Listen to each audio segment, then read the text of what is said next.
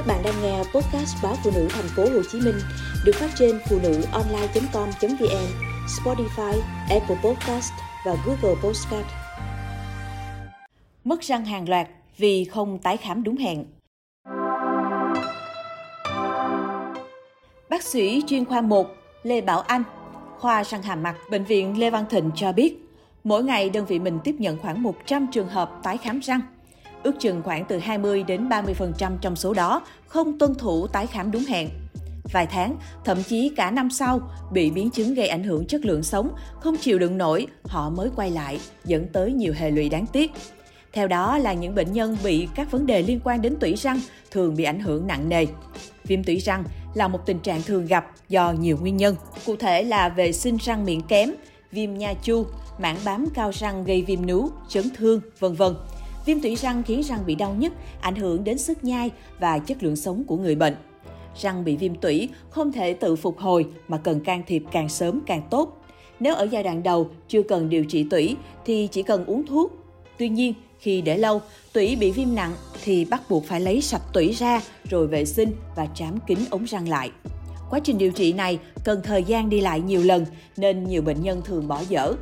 Nếu không tuân thủ điều trị, từ viêm tủy sẽ diễn tiến nặng hơn thành nhiễm trùng mô tủy và các tế bào xung quanh. Bệnh nhân có thể bị chảy mũ ở chân răng, áp xe xương ổ răng, lung lay răng, thậm chí buộc phải loại bỏ chiếc răng này. Đó còn chưa kể đến tình trạng nhiễm trùng tại chỗ diễn tiến thành toàn thân, đe dọa tính mạng. Thời gian qua, bác sĩ Bảo Anh còn ghi nhận những trường hợp viêm nha chu không tuân thủ lịch tái khám. Bác sĩ Bảo Anh giải thích, viêm nha chu được diễn tả khi tổ chức quanh răng bị viêm. Biểu hiện là nú rất dễ bị chảy máu, sưng đau, nếu không điều trị sẽ diễn tiến nặng, hình thành ổ mũ trong nú, làm tụt lợi, lung lay răng, thậm chí mất răng hàng loạt. Nguyên nhân của viêm nha chu chủ yếu do di truyền. Ngoài ra, ở độ tuổi dậy thì, trẻ bị viêm nướu nếu không chăm sóc và can thiệp đúng cách sẽ dẫn tới tình trạng viêm nha chu sau này. Nguyên nhân gây viêm nha chu còn do không lấy cao răng định kỳ 6 tháng một lần. Các mảng vôi bám vào, lâu ngày tích tụ gây viêm nú. Bệnh viêm nha chu không thể chữa khỏi, việc điều trị sẽ giúp kiểm soát để tình trạng không nặng lên hay lan rộng ra. Với trường hợp viêm nha chu, bác sĩ sẽ xử lý sạch, sau đó cho bệnh nhân uống thuốc kháng sinh để điều trị đợt viêm cấp tính. Tiếp theo, bệnh nhân cần tái khám hàng tuần, rồi mỗi tháng một lần và 3 tháng một lần. Nói chung, điều trị bệnh viêm nha chu vô cùng phức tạp, bệnh nhân phải đi lại nhiều lần. Thêm một nhóm bệnh về sang hàm mặt thường gặp là rối loạn khớp thái dương hàm. Tuy bệnh này không gây nguy hiểm tính mạng, nhưng ảnh hưởng nghiêm trọng tới chất lượng sống của bệnh nhân. Vì nghĩ bệnh không gây tử vong nên nhiều người chủ quan, không tuân thủ điều trị.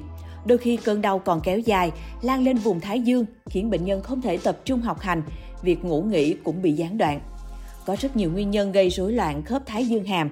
Bên cạnh việc nghiến răng khi ngủ, còn do yếu tố di truyền như lệch khớp hàm bẩm sinh, thói quen nhai lệch một bên hay nhai đồ cứng, stress quá mức làm nghiến răng không tự chủ khi ngủ.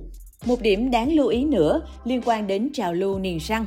Không phải ai cũng lựa chọn được cơ sở nha khoa uy tín, chuyên nghiệp. Trong quá trình niềng răng, việc bác sĩ canh không chuẩn cũng gây ra tình trạng rối loạn khớp thái dương hàm.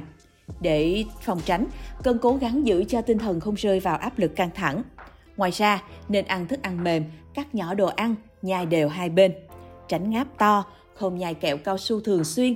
Khi bị đau, có thể xoa bóp hoặc chườm ấm để cơ giãn ra.